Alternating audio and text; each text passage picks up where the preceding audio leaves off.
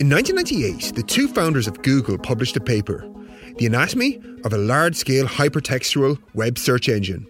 Hi, I'm Sergey. And I'm Larry. In it, they wrote that a search engine that allows companies to pay their way to the top of results was, quote, much more insidious than advertising. So the user doesn't know that that would not have appeared had they not paid for it. And I, I think that's really wrong. 15 years later, Google was the most profitable ad based website in the world. How do you sustain a business model in which users don't pay for your service? Senator, we run ads. Court documents in 2018 revealed Facebook elevated their video views by between 150 and 900% in a drive to push video on their site.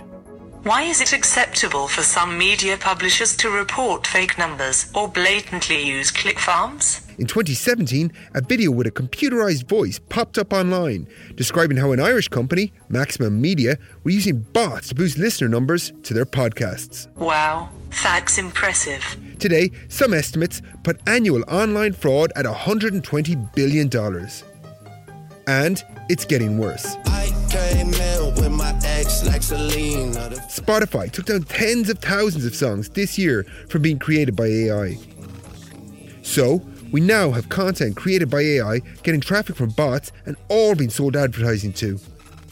I'm Enda O'Dowd from the Irish Times, and I'm telling you this for two reasons. One, I was asked to make an advertisement for a podcast I'm working on, Web 1.0, as it makes it more seamless to upload future episodes.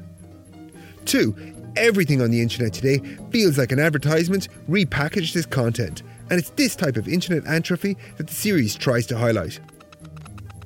So, if you're interested in stories of how the internet got here, do consider subscribing to Web 1.0. As, if you do, new episodes can automatically download to your device, and advertisers can't tell if someone listens to them or not. And will get paid regardless. Thanks for your time.